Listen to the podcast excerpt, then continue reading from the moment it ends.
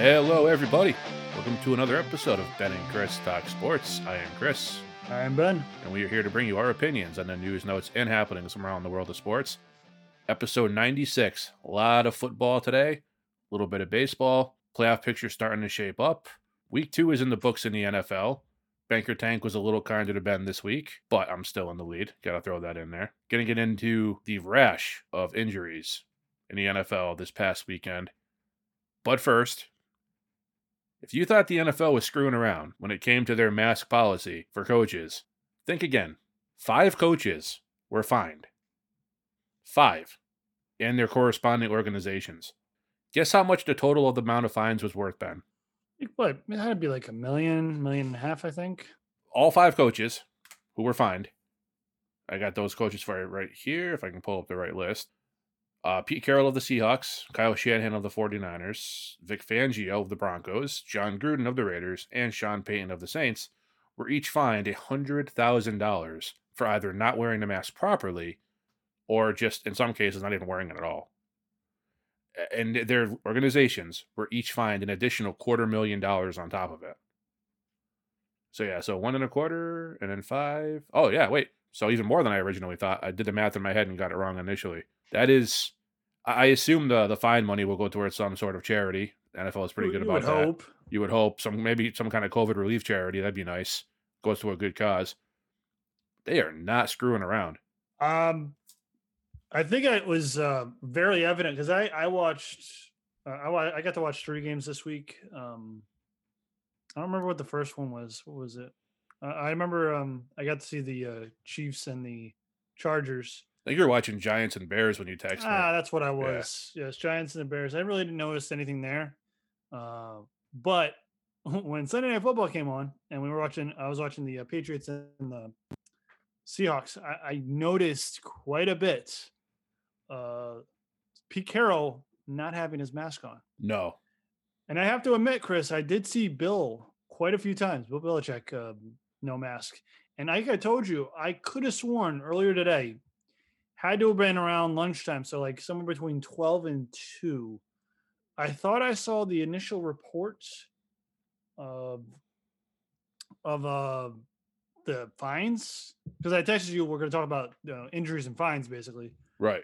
And I could have sworn I saw Bill on that list, and then you said you didn't see it, and I saw an update. I guess I saw an updated ESPN article later in the day that didn't have Bill on it, so... Yeah, I never actually saw Belichick on the list because I was watching that game, as we both were. I never saw him not wearing it. I did see him tuck up the bottom, so it was still over his nose, and it was technically over his mouth, but it was like over his mouth, away from his mouth, the way he had it positioned. So I think, maybe the league's not happy with that. I don't know. You could see them send him a memo and say, look, you got to wear it properly, or like Andy Reid, just wear the face shield. If you have a hard time talking with it or people understanding you through the communications, the headsets that they have to wear, just do like Andy Reid did. Andy Reid had a much easier week this week with the head shield. Week 1, the poor guy could barely see. He needed some windshield wipers, but apparently he sprayed some defogger on it, and it was a little better. It was a whole process. They involved a bunch of people, trying to figure out the best way, and it worked. Look, it's not the greatest look in the world, but if you're, I think Vic Fangio calls the defense. Obviously, Kyle Shanahan calls the offense for the 49ers. Pete Carroll, I don't know. I don't think he calls either offense or defense. So really, his excuse is probably just trying to hype up his team as Pete Carroll does. If you're wanting to call the plays on your team, and you want to make sure they're clear and understanding you, like John Gruden said, he wants to make sure he gets the plan.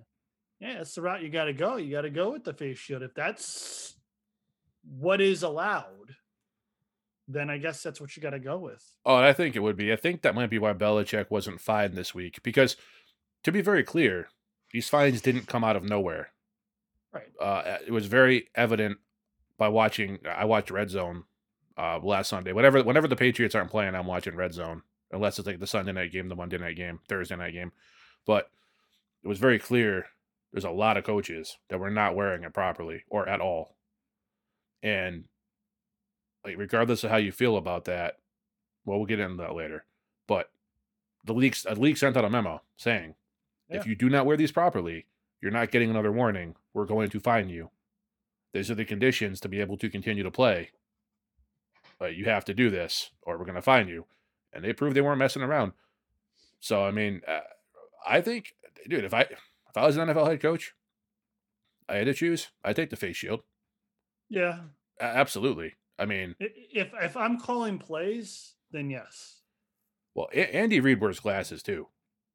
Yeah, so it's even more cumbersome for him to wear a neck gaither or a mask. Yeah, with the glasses on. So anybody who's wearing a mask and goes out in public and has to wear glasses, I feel for you, because most of the time I wear contacts, but there's been a few times if I'm running down to the store right near my house, I have my glasses on, I throw a mask on. Within about 30 seconds, those glasses are foggy beyond belief. So good old Andy Reid, the smart move, sprayed some defogger on it and had a much easier time. And as far as you saying it's the best look, not the best look, excuse me, let's be honest. Bill Belichick and Andy Reid. I love Bill Belichick. I got infinite respect for Andy Reid. They're not exactly fashion staples to begin with. Correct. I mean, I'd say Andy Reid more so than Belichick. Andy Reid at least wears, you know, the Hawaiian shirts. He looks relaxed. Belichick, I don't think Goins anything with sleeves. So for all of his coaching acumen, he kind of loses it in the style department. That's okay. I'll take Super Bowls over sleeves. Absolutely.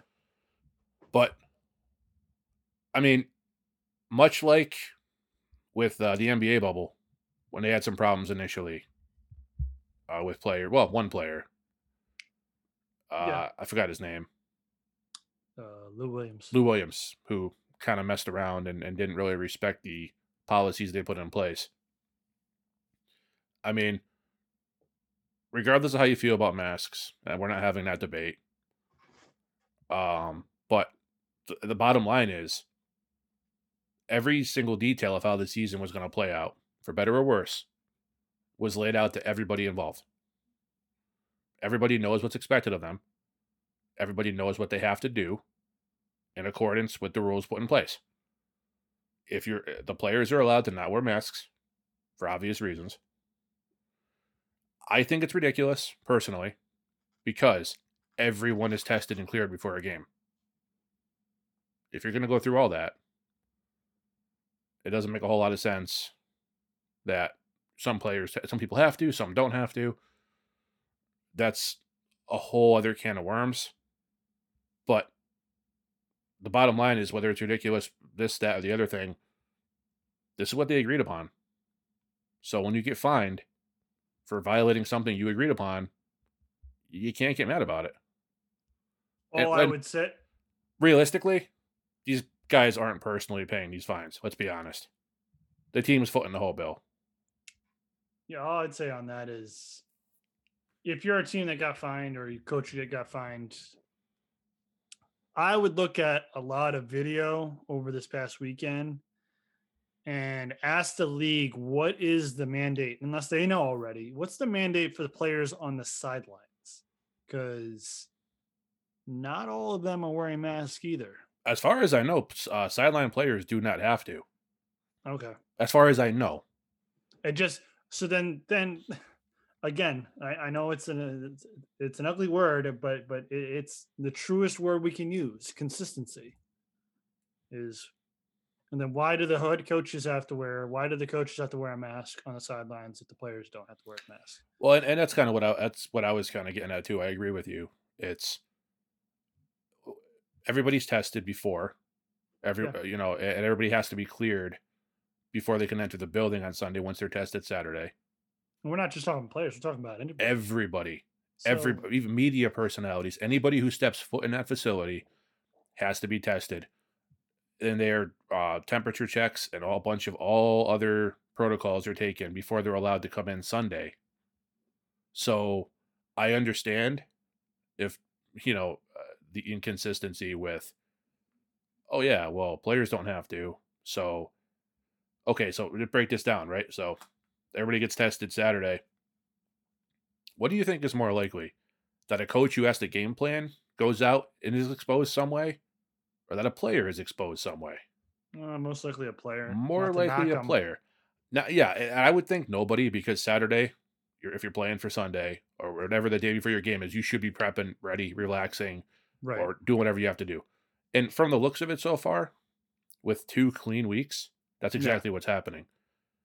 But realistically, might get some young player or even an older player. I don't want to, be ageist. No, only I can do that, Chris. Oh, that's right. Yeah, anybody over 30 needs to get the hell out of the league. Facts.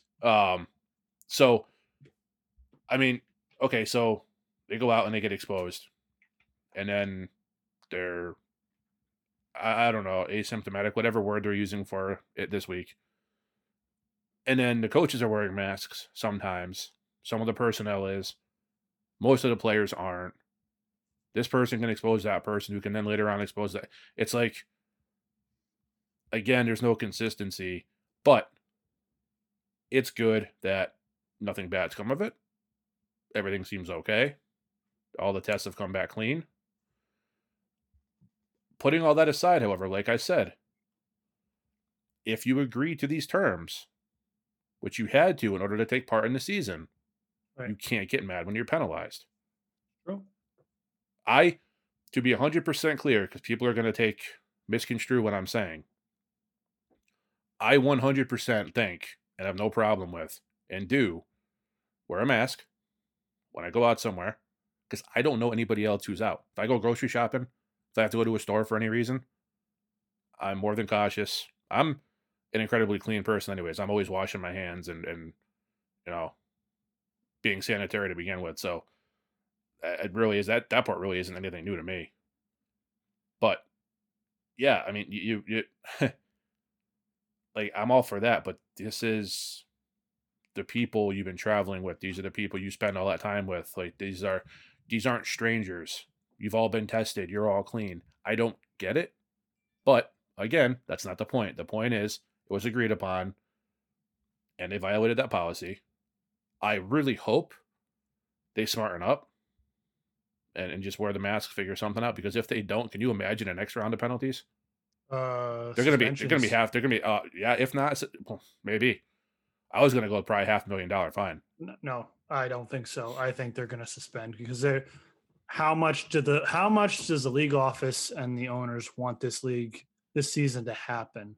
Oh, to make sure we all do. Right. So they want to make sure they can try to not lose so much money.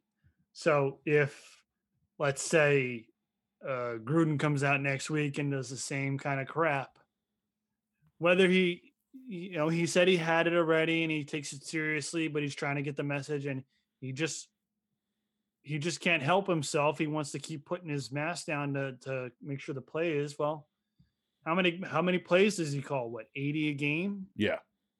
So that's 80 times. It's like, at some point, the league is just going to say, all right, John, you don't get it. You're suspended next game. Maybe that'll make you wake up and think, well, I'm going to wear the face shield like Andy Reid does. I think you're going to see a lot more face shields this weekend. Absolutely. That would be my choice, honestly. If I had to constantly talk into a microphone, I would absolutely. If we had to do this podcast and we had to do it with some kind of face covering, I'd absolutely be doing it with a face shield, not a mask. Because I stumble over my words when I'm not wearing a mask. Never mind when my face is covered. Yeah, sometimes I'm not as coherent as I would like to be, and a mask makes that even worse. Well, speaking of worse, injuries. It got, oh my God, it started early and it just kept going. Can you remember? I honestly cannot. This isn't just for the sake of being dramatic. Can you remember a single day of games where there were that many injuries? Not even major, just injuries in general. I mean, it was literally almost every time you turned around. The 49ers lost 2 Pro Bowl defensive linemen in a matter of 4 plays. I mean, that's insane. That's the big one, obviously, not, I mean, big for the league, no one person as far as a human being is more valuable, but I'm talking about fantasy implications, team value implications. Saquon Barkley. Personally hurts you, I know, your number 2 overall pick. Yes. That hurts, but that hurt a lot. Went down, looked like he hyperextended his elbow on one play. Came back in a few plays later. And on that very first play back, went down. It looked to me like he grabbed his shoulder. He didn't. He grabbed his knee. They have confirmed he's a torn ACL. He will miss the rest of the season. It's a shame for him. It's a shame for the league. He is as exciting a young player as they have in the league. And it sucks for him. But he's young. He'll bounce back. I think he'll be fine. But it's a tough one for Giants fans who are looking really forward to a season with this offense really developing. I mean, they had all the pieces together, and understanding it was a rough start for Daniel Jones, and maybe they could have pulled together and got on a run, and especially look at the division they're in. We know that came down to literally the last play of the season to decide who was the division winner. So anything could have been possible, but signing Devonta Freeman is not going to replace 30% of what Saquon Barkley does. And I know they have Deion Lewis and they have Gallman, but all three of them together combined will give you 60% of the production you got from Saquon Barkley. Let me ask you an honest question here, okay? Just pretend for a second. Devonta Freeman hasn't been exceptional his last couple seasons. He had that one year, it seemed like a breakout year, and he was a fantasy football stud. Got overdrafted the following year. Never really lived up to that again. He's taken some time off. Not so much abuse on his body. I assume he's kept in shape if he's signing a contract now. What happens if he comes on? It's only a one-year deal, so he's no threat to Saquon long-term. Saquon's the guy when he's healthy. But what happens if he comes out and he's half as good as he was during that breakout year with the Falcons? Giants got a steal. Yeah. Because he can run and he can catch. Freeman is a talented player when he's on his A game. And if he can find even a nice-sized portion of that in New York, Giants offense might actually be okay. Yeah, but their base problem was, for some reason, the offensive line wasn't getting the push for Saquon Barkley. I don't know how it's going to get the push for Devonta Freeman. I'm not. All I'm saying is just if. I know that's a big what if because of the offensive line, and if you're gonna have a team with a mediocre offensive line, you're gonna have far more luck with Saquon than you will with Devonta Freeman. I'm just saying, if they can pull it together somehow, with that offensive line, that's kind of asking a lot. But if they can, the Giants might be okay. I think you're given a little bit of a pass to the Giants front office because that's an offensive line that has a first round pick from last year, a highest priced left tackle in Nate Solder. Yeah, except he didn't even start. He didn't start this weekend? No. And so that's even worse. That's even worse. Yeah. That's even worse. Signed a massive contract 2 years ago. And now he didn't even start. I'm sure he played, but he didn't even start. And he's the highest paid at his position in the league. They've invested in that offensive line, and Saquon hasn't. And Saquon He was injured last season, right? But it was the beginning of the season. Yeah, I think he missed 3 games last year. Right. So, but I just don't see Devonta Freeman having success. Not totally because of him. It's just for some reason it wasn't gelling yet, and maybe it could have gelled by the middle of the season. But without Saquon Barkley, that is a aspect of the offense you just don't have anymore. And now you need Steve Slayton because Sterling Shepard's out, correct? I don't know who Steve Slayton is, but Darius is pretty useful. Darius Slayton. Steve Slayton's a West Virginia wide receiver, probably about 10 years ago. I don't know why. Might be his cousin, so maybe you're close. Possibly. But because I think Sterling Shepard, I know he went out of the game. I haven't seen anything on his injury though. I don't think he's that severe. I think it might be a hamstring pull at most. But you're looking at Slayton and Evan Engram. It's funny. I was actually just about to mention, in order for this offense to be able to gel and this line to be able to be more effective, Evan Engram and Darius Slayton have to realize that they need to catch passes that hit their hands. And that's not even factoring in Golden Tate, too. No. It's Daniel Jones doesn't have an excuse because you could still utilize what running backs you have and what you can get to form, like I said, 30 to 60% of what Saquon could do. You still have a second-year guy in Darius Slayton. You still have Golden Tate, who maybe a veteran. I'll say a seasoned veteran, but he still has game. And then Evan Engram, who could be one of the top 3 to 4 tight ends in the league. And you still got all those pieces. And Daniel Jones, I crapped on him in the draft because I thought he was overdrafted. And then I looked stupid because he came on last year. Well, don't blame Daniel Jones for that. No, I'll blame myself.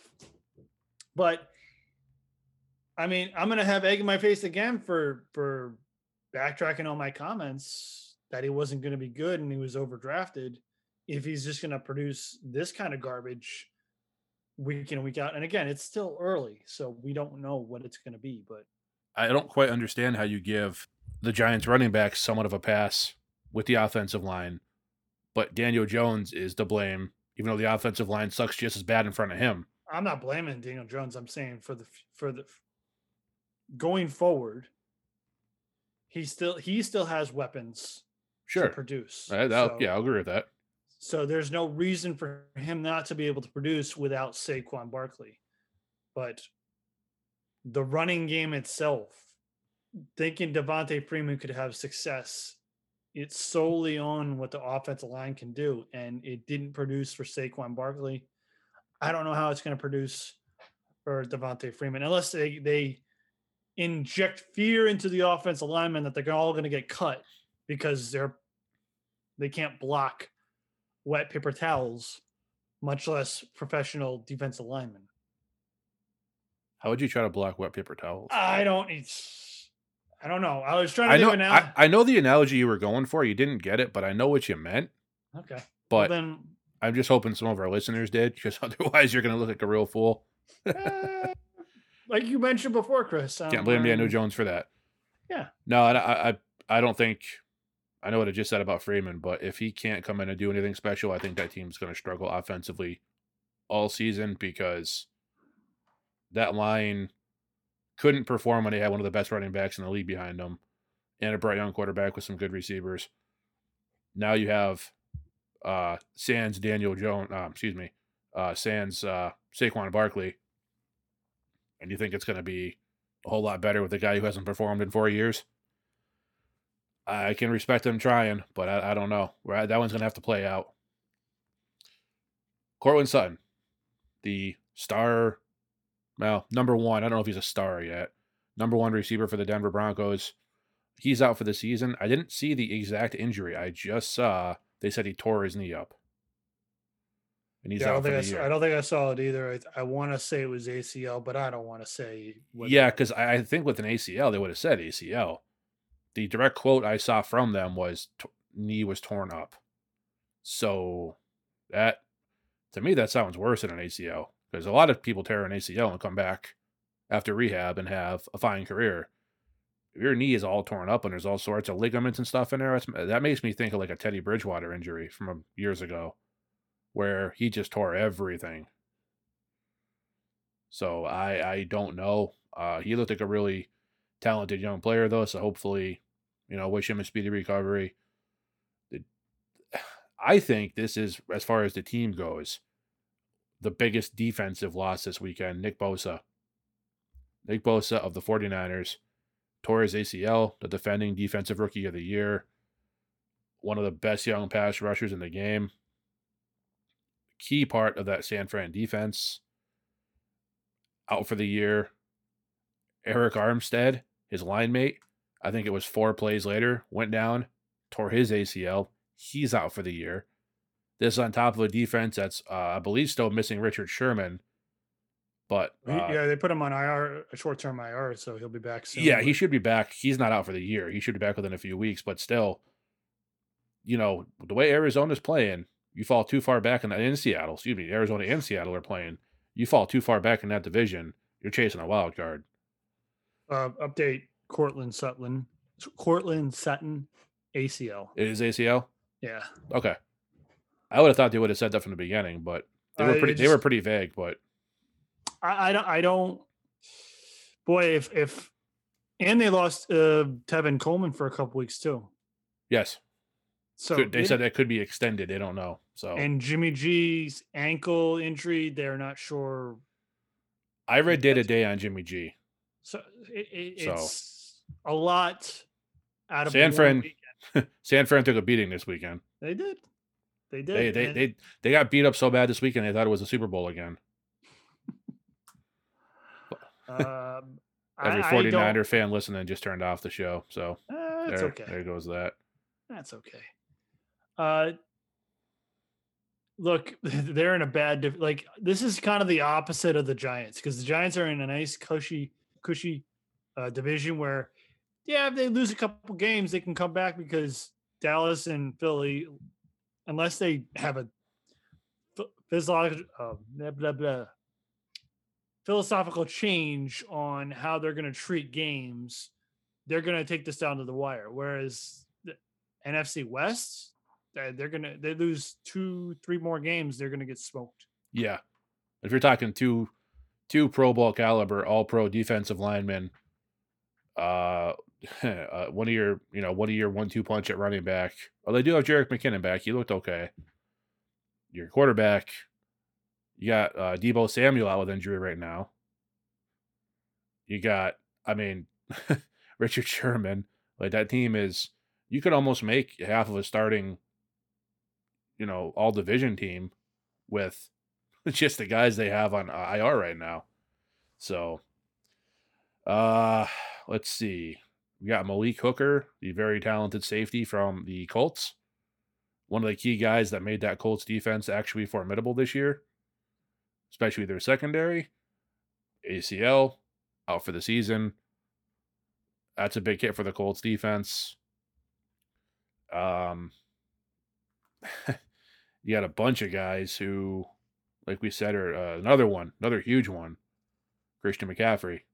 Yep, nice. Ankle injury. He's estimated to miss 4 to 6 weeks. On top of losing Courtland Sutton for the year, the Broncos lost Drew Luck for 3 to 5 weeks minimum. Did you say Judy went out too? Jerry Judy? Yeah, did you I thought you texted that to me on Sunday that Judy... I saw that he limped off the field, but I don't think it was anything worth noting. Okay. I didn't see anything on the game afterwards. I'll look into that though, because we need to make sure people know about that if there is a problem. Sterling Shepard, AJ Brown, left the games, Devontae Adams left the game. However, apparently Devontae Adams says he could have returned if the team had needed him, but they were up late, so he didn't have to come back in. Michael Thomas might not play for... He says he might be able to suit up for Sunday night, or he might be out another 3 weeks to a month or more. You never know with that kind of injury. Wow. So it's like... And Drew Brees does not look like Drew Brees without Michael Thomas. I don't care how many Alvin Kamaras you have. He doesn't have Michael Thomas to throw to down the field. He's not the same quarterback. Well, it just brings that secondary up more. It's absolutely. Like you don't need to cover over top of Michael Thomas if you don't have Michael Thomas on the field. You can play one-on-one on the outside and put your two safeties. You only have to put your two safeties high. You can put one single high and one in the box, and now you're facing the problem of having 6, 7, 8 in the box. I don't care if you're Barry. Oh, sorry. Let me stop myself. Yeah, there. Barry Sanders would have been okay. Other than Barry Sanders.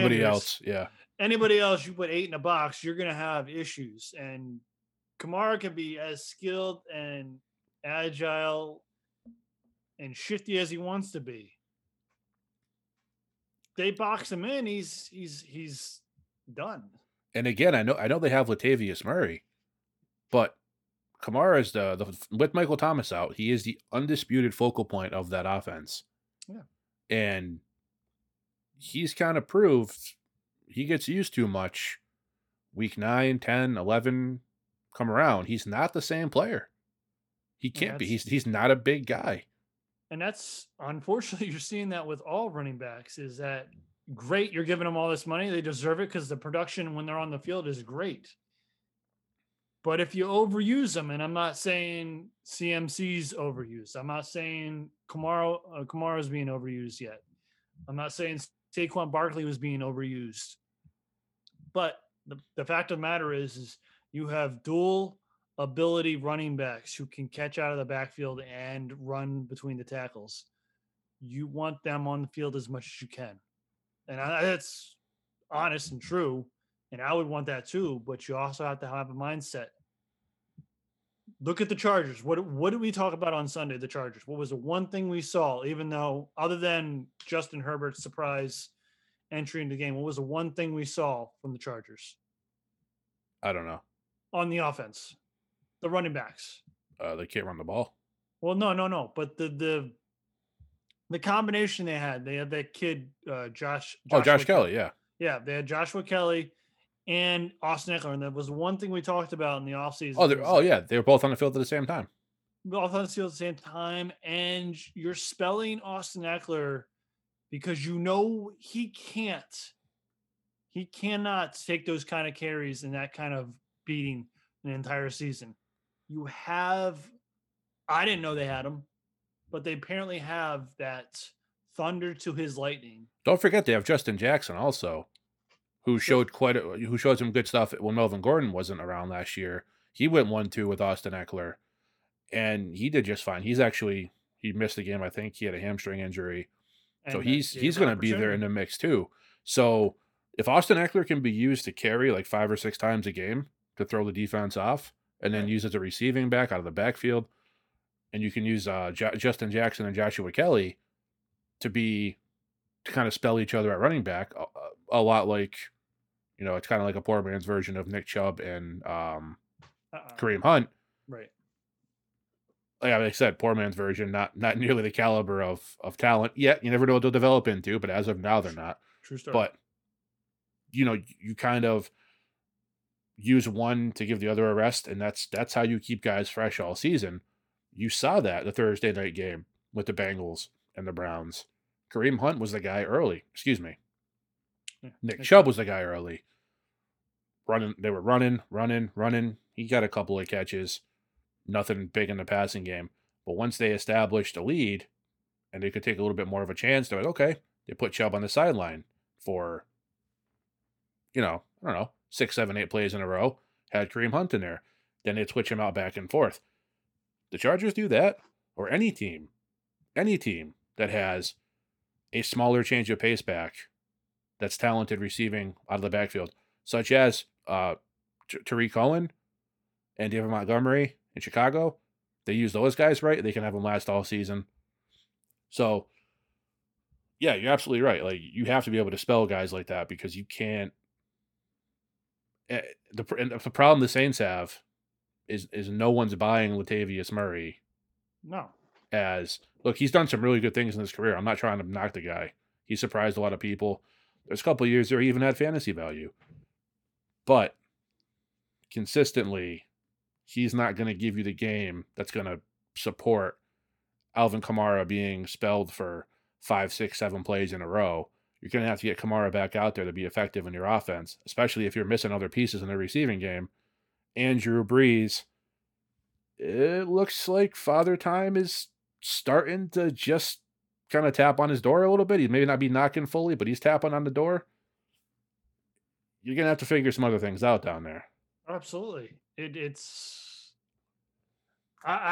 is my belief, is that you have this super talented player, CMC, Dalvin Cook, Saquon Barkley, Ezekiel Elliott. You know all the names, the highly talented ones. You've got to do your due diligence in getting someone in there that can spell them decently. And I think the biggest point you always bring up is Alexander Madison with the Minnesota Vikings. He is capable of spelling Dalvin Cook. Yes. And if there's one person that we know that needs to be spelled is Dalvin Cook, because he has that injury history. If you're the Carolina Panthers, you're the New York Giants. New York Giants came into this game. They came into the game with two running backs. Gallman wasn't even active. They had Deion Lewis and Saquon Barkley. That's a mistake. I like Deion Lewis. He's a nice little spellback, but you really should have had that third piece. Yeah. As good as Saquon Barkley is, would it be nice to be able to flex Saquon Barkley out on the perimeter occasionally, so he's not taking a beating from defensive linemen and linebackers? Because I think that's the biggest key, is getting them the ball in space where they don't take beatings from guys that are always going to be bigger than them. And to your point, if bringing in Devonta Freeman was a choice for the Giants now, why wouldn't it have been a choice in the preseason or during the first couple weeks of the season before Saquon got hurt? Because then you have Deion Lewis, you have Saquon Barkley, you have Devonta Freeman. Not every running back is going to be able to be a stud offensive player. You don't need that. It's great to have. You don't need it. What you need to have is 3 or 4 guys to consistently suit up who can work within your system. So the Patriots have. They don't have a star running back. They have guys who have roles. And honestly, you saw that effect this weekend because the Patriots only had they had 3 guys, but only one was really effective, Rex Burkhead. But they were losing. They lost their 4th guy because James White's father died before the game. That's such a sad story. Sad thing that happened for him, but he didn't get to play. And James White's a big part of that offense in the passing game. So, but that's what you want to kind of see. And I'll answer your question, Chris, why they didn't sign Devonta Freeman. Well, I'll answer it in my my guess, even though I know every time I factor in money with the NFL, it really doesn't mean anything. If you didn't sign a tackle to the highest paid tackle money at that time and then not played him because he wasn't producing, then maybe you would have had the money to pay for an extra running back. But nothing changed. They didn't get extra money because Saquon got hurt. They still had the same money they had before. No, I'm talking about Nate Solder. I know. But it had Nate Solder signed before last year. Like, that didn't affect. I'm saying if you didn't make that mistake as a organization and say, we have Nate Solder, we're going to sign Nate Solder. He didn't produce in his first season under that contract. If you didn't make that mistake initially, because the Patriots didn't even go hard after Nate Solder when he went to free agency. No, because they knew what he wanted. They knew what he wanted, and they knew what his abilities were, and they knew at some point in the near future, probably sooner than later, his performance was going to drop off. So, but even then, even saying all that, Chris, it probably isn't true because they probably had the money. They were probably trying to nickel and dime Devonta Freeman because they didn't want to pay him X number of dollars to be a third guy, even though they paid whatever 1.5, I think, to Deion Lewis. Yeah, I think that the contract, if what I saw is correct, they're signing Devonta Freeman to a 1-year, $3 million contract. So, no, I understand what you're saying about how if they hadn't have just signed him to that, sold him that contract, they'd have the extra money. But what I was saying was, if they have it right this second to sign Freeman, right? They had it 2 weeks ago to sign Freeman. Like, there is no reason any NFL team should go into any game without minimum 3, I'd say to be comfortable 4 people capable of running the ball or receiving out of the backfield within your system. The Patriots have, I keep forgetting his name, that he's like 5'6". He's the undrafted rookie they have, who's looked pretty good so far. Taylor, he looks really good. They had Burkhead, and they had Sony Michel. Yep. And technically they have Jakob Johnson. That's how I was going to say. They have the 4. They have Cam, who can run the ball. Oh, and I have to apologize. The Giants have a fullback. Okay. Well, that is the third one then. So, but you're not really going to give, because he's an actual fullback, not a Kyle Juszczyk you can use in the passing game. You still go into the game with essentially, I would say, two running backs and a fullback. What happens if Deion Lewis goes down? Because Deion, he built sturdy, and they made that very evident because their running game disappeared with Saquon Barkley in this game. Now they'll probably reappear with Devonta Freeman, but they have to make sure Gallman has to be active for this game. Deion Lewis is going to have to be active, and they have to consider bringing in someone else too, honestly, because they're just you're rolling dice with Deion Lewis at any point. Just be realistic. Even in really good shape, Devonta Freeman's not going to come in and be able to learn the playbook in 4 days. Right. So you're looking at next week at the earliest for him to be any kind of factor in the passing game, unless it's a really simple screen. So you're looking at Wayne Gallman and Deion Lewis this week. If nobody gets hurt and you have those two guys going into week 4, well, I mean, okay, you're going to have Freeman who's going to be able to rush the ball too. You don't have to know the playbook to know run up the middle 10 to 12 times. So you're going to have that. Once he's actually integrated a bit into the offense, you can have Deion Lewis be more of that receiving back. Well, you can have every back be a receiving back, but he'll be the primary guy. You can actually spread him out too. He has talent in the receiving game. Gallman can run. I don't know how Gallman's receiving skills are, but Freeman we know can catch and run. So if they can get these guys the right balance and maybe have Freeman carry the majority of it, they could be okay if that line can get it together. But that's a big what if. I wanted to bring up one thing, one injury I thought happened. I was glad it did not happen, but I want to compliment this player on his toughness, David Montgomery. Yes. David Montgomery went down shortly after Saquon went down, and it looked like a neck injury. It looked really bad. He missed some time, came back in the game, and ran like there was no problem. He looked better than before he left. So glad to see he was okay on a day where so many guys fell. And hats off to him. If this should show the Bears, he's their guy. They have to use him as the primary runner, mix in Tariq Cohen. He showed a lot to me, and hopefully showed a lot to the Bears the other day. True. All right, we got Banker Tank coming up for week 3, but first, a little bit of baseball. So we both picked the Nationals to be in the World Series. Yeah, we whiffed on that one. That's a big swing and a miss, Chris. But I don't remember who we have like losing in the AL, but Chicago and Oakland have both clinched spots. I believe you had Chicago beating the Nats in the World Series. Yes. I have Oakland beating the Nats in the World Series. So half of our World Series pick will not make it. But for both of us, our AL pick looked really good. And our winners are still alive. Yes. So our brackets aren't quite dead yet. Didn't you have Tampa Bay in the ALCS? I'm going to have to go back and look at the notes on that. Yeah, I don't remember who. Because I do want to actually take a look at who we picked for the divisions. I don't think we picked wild cards, only because we did not know the structure would be 8 teams in each league at that point. They were still arguing over money like children at that point.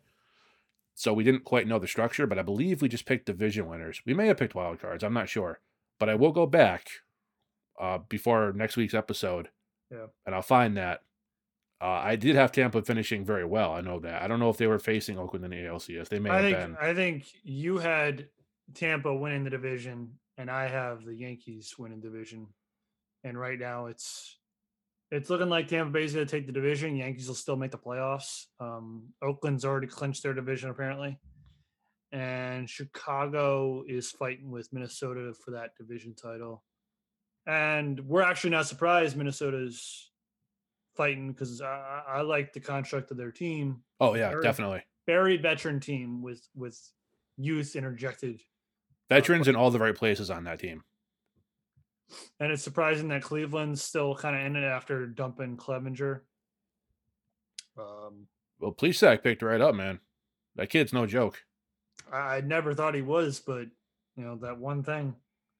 Well, made a mistake. He's young. True. You know, no harm, no foul. And well, winning solves a lot of things in sports. That it does. So, looks like would you say it's 8 teams in each league? So, yeah, as of now, the teams I have in that are officially in the AL are Rays, White Sox, Athletics, Twins, and Yankees. Yep. Indians and Blue Jays are right now 6 and 7 overall in the division, and they with one more win would clinch that. Okay. So win or team lower than them losing. So more than likely, the Indians and the Blue Jays are going to lock up a spot. Possibly by the time this is even released, if they win tonight, they might get it. The NL is surprisingly wide open still with between 4 and 6 games left. Only the Dodgers and Padres, 2 teams, have actually clinched a spot. My question would be is, has St. Louis played all their games? I think they've caught up all but one. Okay. So I think I was actually wrong. I think they actually have 7 games left. But 6 or 7. That was one of my questions because I just got to make sure and make it fair. They got to play all their games regardless of what happened. And I think Oakland's actually behind on one too, but I don't think it's going to actually affect the outcome, so they may not even make that up if it's not necessary. I'm intrigued on the NL side. Yeah, big moment for San Diego. 14 years between playoff appearances. Yeah, huge. It's a good-looking team. Making that move for Clevenger, yeah, big time. And all those little pieces. Look, we know what the Dodgers do. They win in the regular season and then they tank in the playoffs. I don't know. Which overpaid Dodgers pitcher is going to give up 11 runs in the first 2 innings this year? True. It's true. The advantage is I'm excited about one thing. Down near the bottom, the Cincinnati Reds. It looks like they're going to make the playoffs. That'd be something. They didn't look good early in the year. I'm just thinking of one person, Chris. Oh, Bauer? Bauer in the playoffs? Absolutely. Absolutely. That'll be a treasure unto itself. I admire Trevor Bauer, but I think you have an unhealthy obsession. I do. I may or may not check his Twitter feed more often than twice a day. To ask people out there what the over-under on being a stalker is. I am not a betting person, so I don't really go with the over-unders stuff. There's no DMs involved, right? There are no DMs involved. Okay, you're good. I will confirm that. You're okay then. You're good. Is there anything that interests you in the NL that seems to stand out? I know there's one thing that stands out for me. I mean, you have teams like the Marlins. Yeah, the Braves, really, really good, talented teams with some good young players that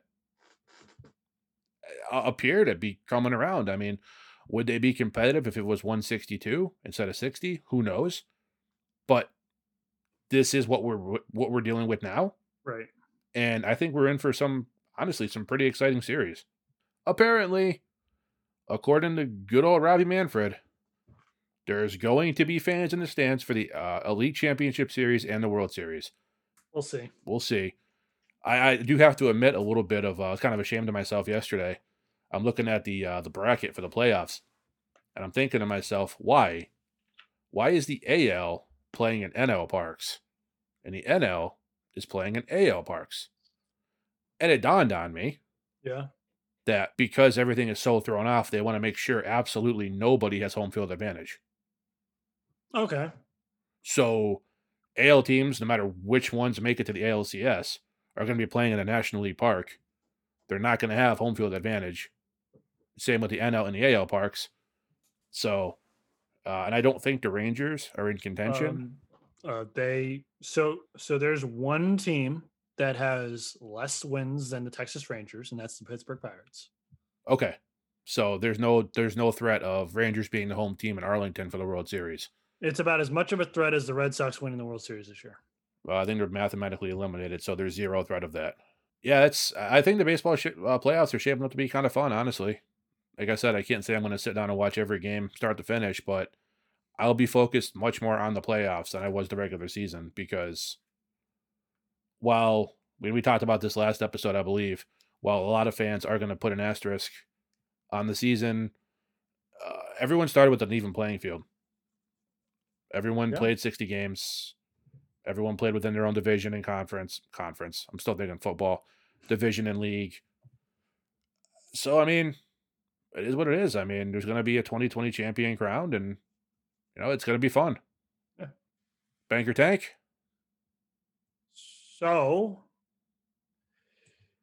you fared better this week. You did better. I did.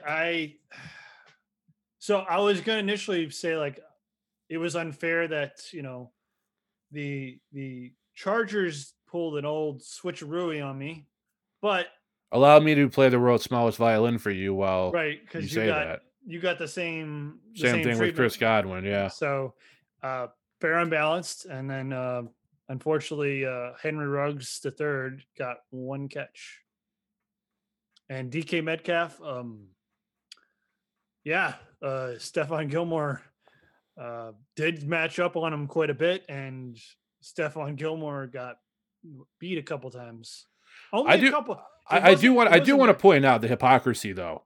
What's that? And I saw this yesterday. Okay, so Jamal Adams, who we have time and time again on the show put over as a top safety in the game, if not the top safety, and if not the top, and he is, and I take none of that back, gets burned repeatedly by 34-year-old Julian Edelman on 1.5 legs, essentially. Very true. For over 130 yards. Absolutely torched several times. Nobody bats an eye. Jamal Adams is still top dog. Stephon Gilmore gives up 2 catches for 65 yards to somebody people say is universally one of the best young receivers in the game. Fully healthy. And he's an overrated bum. Oh, who called him an overrated bum? Every Patriot hater in the media. Oh, boy. So, it's fine. Look, Belichick said it best. Those 2 balls to David Moore, I believe it was the guy who caught a Russell Wilson bomb, and DK Metcalf. I don't care who you are. You could not defend those passes. Russell Wilson throws the most gorgeous deep ball I have ever seen in all my life as a football fan. That guy could not have walked up to him and put it in their hands any better. And that's not an excuse. That's a hats off to an immense talent, because that guy, Russell Wilson not getting an MVP vote. I'm not talking about award. I'm talking to never getting an MVP vote with the stellar career he's had to this point is so ludicrous. I couldn't even put it into words accurately if we swore on this podcast consistently. Just as a little side note, I know eventually I got on the Lamar Jackson train last year. Let's just remember who was trying to pull that train for old Russell Wilson last year for at least a good chunk of the season. And that's understandable. The thing is, though, is Lamar deserved it last year. Lamar last year deserved it, and I don't know if he get unanimous. I think he got unanimous, didn't he? I'm pretty sure it was very close if it wasn't unanimous. But you're right. There's no reason Russell Wilson shouldn't have at least a vote. We're not even talking a first place vote. We're talking a vote. For those that don't know, a lot. I'm pretty sure you name, like, in order, who I think you get like 3 picks who you would take. I think you did 3 picks, and that's it. Yeah. And then you know, it's like, okay, so last year you'd go Lamar Jackson, Patrick and then Mahomes. Say Patrick Mahomes, and then I would go like Russell Wilson, CMC. You'd pick those guys in order. Whoever you pick first gets the first place vote, then second place vote. And I think the higher the vote, the more weight it carries. Right. Yeah. But for Russell Wilson to never get a vote for MVP is absolutely ludicrous. I'm not saying the man shouldn't win every year, because last year he was not the league MVP, and not really by fault of his own. A lot of the key players on his team got banged up late. The running game was decimated by like week 15. The injuries were just beyond ridiculous. So you can only do so much, but to not even get a vote, I think it's absurd. absurd. I think his problem quite a few seasons, he would start. I don't want to say soft, but he'd start slow, and then he'd just like a wrecking train just come through, and by the end of the season he's just putting it on. A wrecking train or a freight ball? I meant to say wrecking ball or a freight train. For some reason, my analogies are not quite hitting tonight. No, dude, you got to keep that stuff because no one else uses that phrase. So we get bigger, we can start selling T-shirts, dude. Keep it up. Don't shy away from it. All right, Chris. Just wait for the wrecking train T-shirts. We're gonna make millions. I will keep that in my pocket. Yeah. This year though is different for Russell. Russell is. Look, we're not going to sit here and do those early season MVP awards. Yeah, we are next week. 3 weeks in. Absolutely. I don't know about that. No. If you're gonna take your shot, take your shot. We want to go there. Okay. You know by my banker tank picks this week, which we're going to get to shortly. Yeah. I am not scared of taking a chance. Okay. So we do it. We do defensive, all the major awards, rookies of the year, defensive player of the year, MVP, all that, offensive player of the year, all that stuff. Okay. Go do that next time. We'll revisit at the halfway point. Okay. Do what we did last year. Exactly what we did last year, yeah. I just don't remember when we started last year. Well, I mean, I don't either, honestly, but I think we've seen enough. It'd at least be fun. I mean, hell, we picked the division winners for baseball before the season started. That's true. That's what entertains people. Us either being right or being ridiculously wrong. So it's true. And I just found it interesting. I don't know if it ended this way, but Russell Wilson had, what was it? One more incompletion than he had touchdowns between the first two games. I'm gonna tell you, man, I love Russell Wilson. Tremendous player. But he ain't getting the MVP this year either. Okay. Well, I guess we'll save that for we'll table that for next episode. Okay. But I already know who I'm picking for the MVP this year. Okay, Banker Tank. All right. It's a reminder to everybody and Ben, so he doesn't forget. After both being 4-2 last week, on the season he is 5-7. Yes. I am 8-4. I am not bragging about that because that is very, very easily could be changed after, a bad week, so I'm not getting ahead of myself, but 4-2, 2 weeks in a row, considering last year I couldn't make a right pick if my life depended on it. I'm pretty happy with that so far. All right, but Banker Tank, who you got this week? I'm going to go Phillip Rivers at quarterback, David Montgomery at running back, and Tyler Lockett at wide receiver. Okay. Tyler Lockett, first off, Russell Wilson is on a plane of his own right now, and I think Tyler Lockett's going to come out next week. And who they playing? Dallas. Yeah. I would like to know from the Dallas area code, who is going to cover all these receivers for the Seattle Seahawks? Because I don't believe they can cover any of them. And they're going to try to put their focus on DK Metcalf because he's such a monster. And Tyler Lockett gets open on anybody pretty much. My, oh my, how your tone on him has changed. I have no idea what you're talking about, sir. Well, we're going to go back and find that. But there's just no way that Russell Wilson's not going to be able to hit Tyler Lockett on a consistent basis. He'll be able to hit all his receivers pretty consistently. That Dallas team showed that you can just walk up and down the field if you're conscious, which is an indictment on the Atlanta Falcons because at some point in that game, they just lost consciousness and threw up on themselves. It's like I said to you towards the end of that game when Dallas was coming back, the Falcons and blowing a big lead. Is there a more iconic duo? No, there's not. Oh. I just like the matchup, and The points, I looked at the points and I'm like, you know what? He's just going to blow right by that. Who do you got? My bank players this week are Bills quarterback Josh Allen versus the Rams, Eagles running back Miles Sanders against the Bengals, and Atlanta Falcons great Julio Jones against the Bears. I'm picking Miles Sanders to spotlight. This kid should be a top five running back statistically in the league. Overall, I'm talking overall yards. Maybe not just pure running, but he certainly can run. He's an incredible receiver out of the backfield. I would go as far as to say, by the end of the season, if Carson Wentz doesn't completely implode that Eagles offense, by the end of the season, Miles Sanders could be seen as the second or third best all-around running back in the game.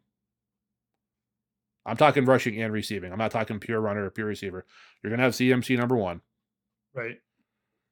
Zeke Elliott's going to chase number two because he sure can catch. He's very underrated in the passing game.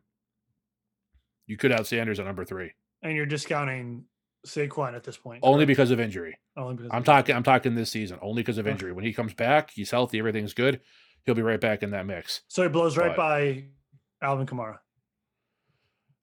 Yes. Oh, wow. Wow. That's only a bold statement. Look, I like Kamara, but Kamara has shown inconsistency. It's true. We have not seen inconsistency from Elliott or CMC that was not a direct result of their team drastically changing around them. Kamara's had Brees or another talented quarterback, and Bridgewater did great for them last year. Right. He's had the best receiver in the game. They have an explosive offense, and there was games last year he just disappeared. That's not saying he falls far down the list. He's right there, the next guy behind Sanders. So it's not like he drops from 3 to 30. But I think Sanders could be an all-around, more consistent player than Alvin Kamara. Absolutely. I always harken back to, I hate that the Eagles just didn't, that light didn't click in their head soon enough last year. Oh, and to really let absolutely him explode. And look at his numbers from last year in the limited time he played. Right. You would have think that kid was a focal point of the offense for 12, 13 games. And like he was for maybe 5 or 6, and he got almost 1,000 rushing yards and a couple hundred receiving yards. Absurd what he could do with an entire season at the focal point of the offense. And if you didn't have him as a keeper in our league, he's drafted second round pick easily. I saw him in some 12 team leagues being a first round pick. Well, that makes sense too. Yeah. So, who you got for Tank?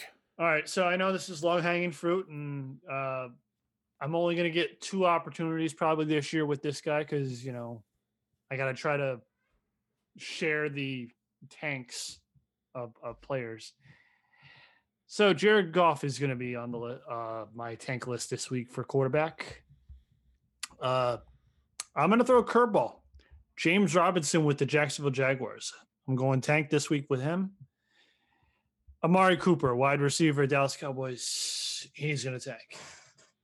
I'm going to highlight James Robinson because I think Goff and Cooper are just a little too easy.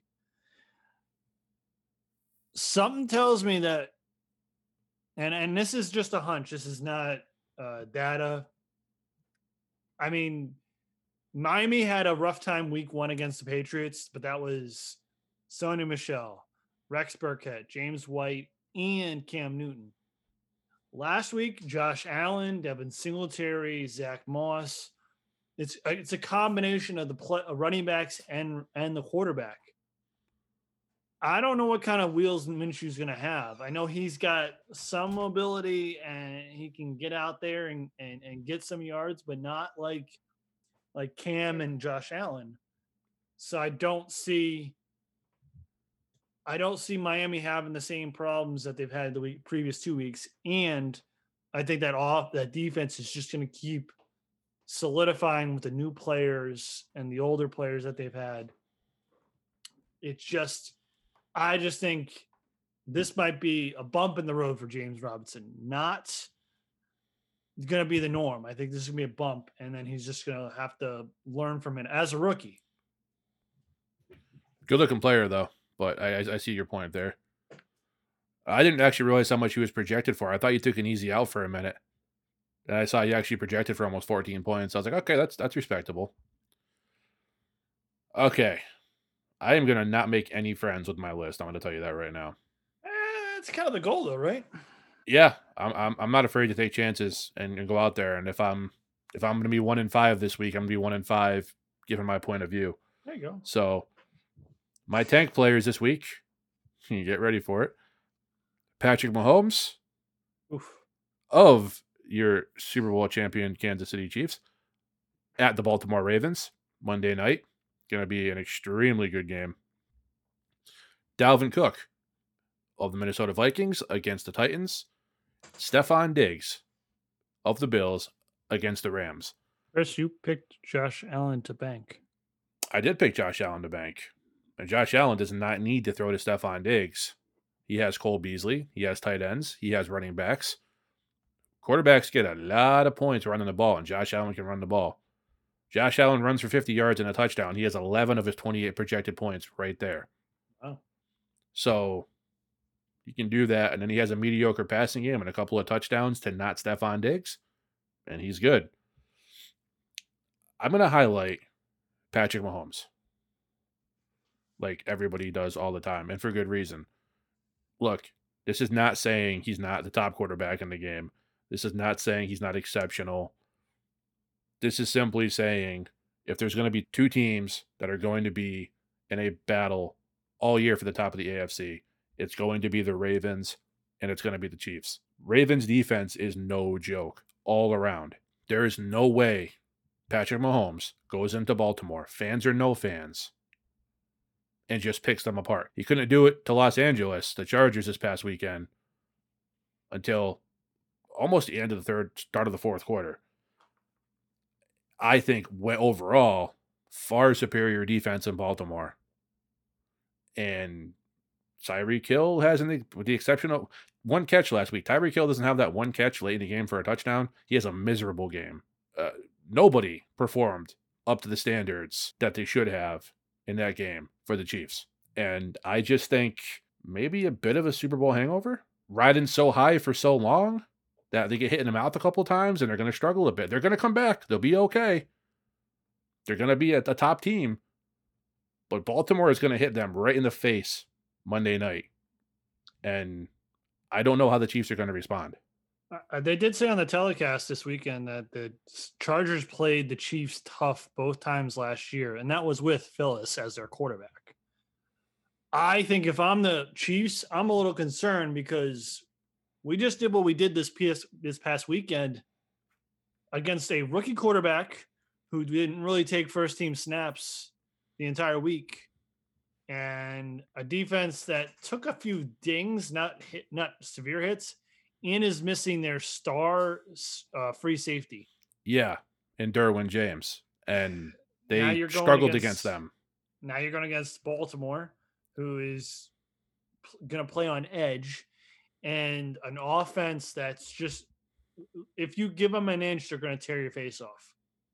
And Mark Andrews seems to have needed Hayden Hurst to depart for him to take that huge leap to top four tight end status. Yeah. And I think you talk about that game.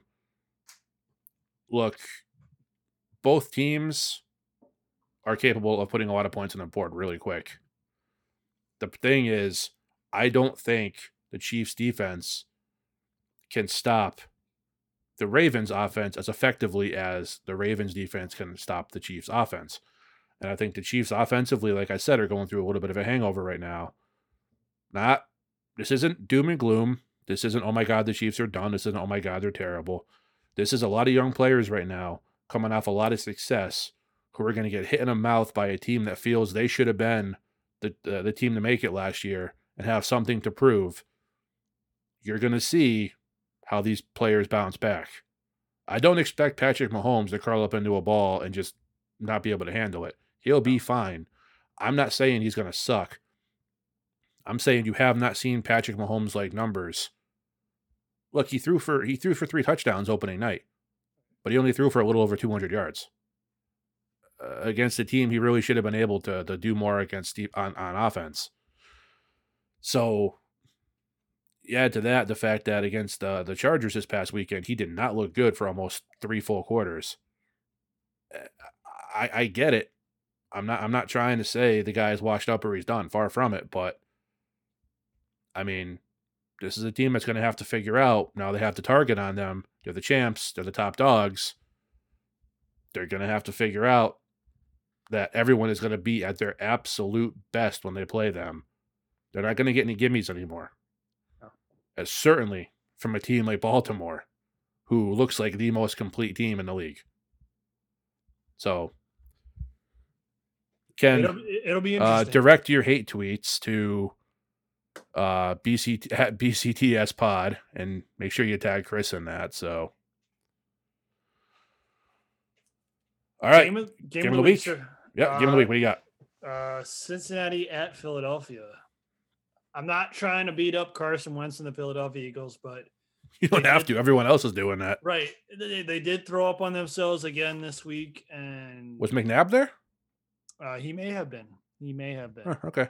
And unfortunately for my kind of prediction of needing Miles Sanders to really get the offense going, they had Miles Sanders and they really couldn't get – they needed to put a performance on the field like they should have last year at the end of the season. And then they didn't. And their number one receiver this past week, I didn't check the targets, but receptions and receiving yards. Do you know who it was? No. Deshaun Jackson.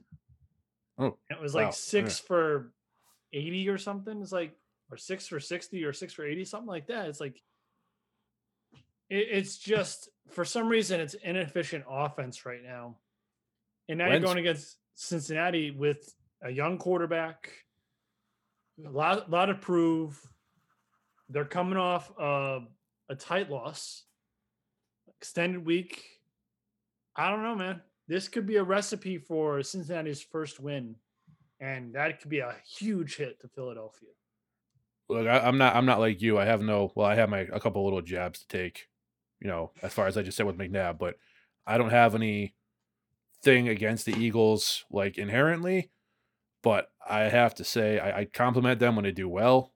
I just sang Miles Sanders praises for about 5 minutes. I said they made the trade of the offseason, getting Darius Slay for what they got him for. And I mean all that. Carson Wentz looks awful. He has looked terrible this year. I know he couldn't stay upright in game one. He was just missing receivers last game. He does not look good. I don't know if it's something in his own head, if he's got some kind of injury. I have no idea, but he looks terrible. So that's going to be a game to watch. Just to point out, too, neither one of us chose Kansas City and Baltimore because I think that's just too easy. Yeah, it's just too easy. That's. I mean, realistically, that might be the game with the most on the line. We're talking about pure entertainment value. For me, it's the Thursday night game. It is the Dolphins and the Jaguars. Look, neither one of these teams is probably playoff bound. Probably. It's only week 2 going into week 3. But I don't think it's a stretch to say either one of these teams is going to struggle a bit this year.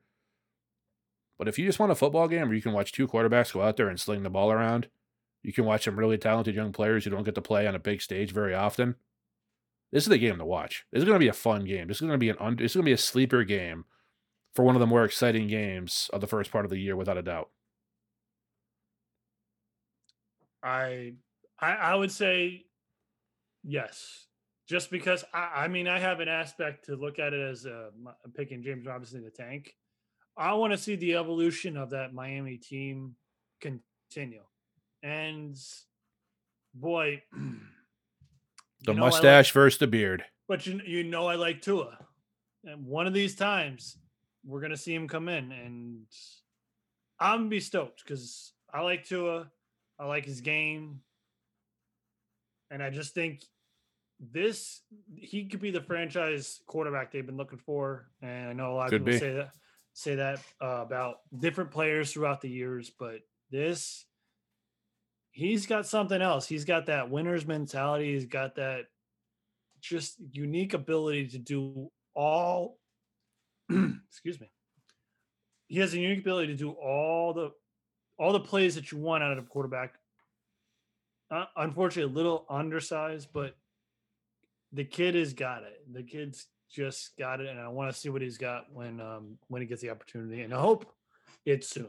It very well could be. Thank you very much for listening, and as always, if you have any questions or comments on anything you've heard on this episode or past episodes, Ben and I would love to hear from you, and where can they get in touch with us? Oh, you can hit us up on Facebook. That's Ben and Chris Talk Sports, at BCTS Pod on Twitter, and our website, bctspod.com. And if you enjoy the show, we'd ask you to subscribe and leave a review and tell a friend. Help us spread the word. That'd be very much appreciated. Don't forget, next episode, Ben and I have our far, far, far too early predictions for the awards for the 2020 NFL season. Until next time, for Ben, I am Chris. Please stay safe, stay healthy, and we will see you right back here next Wednesday. Thank you.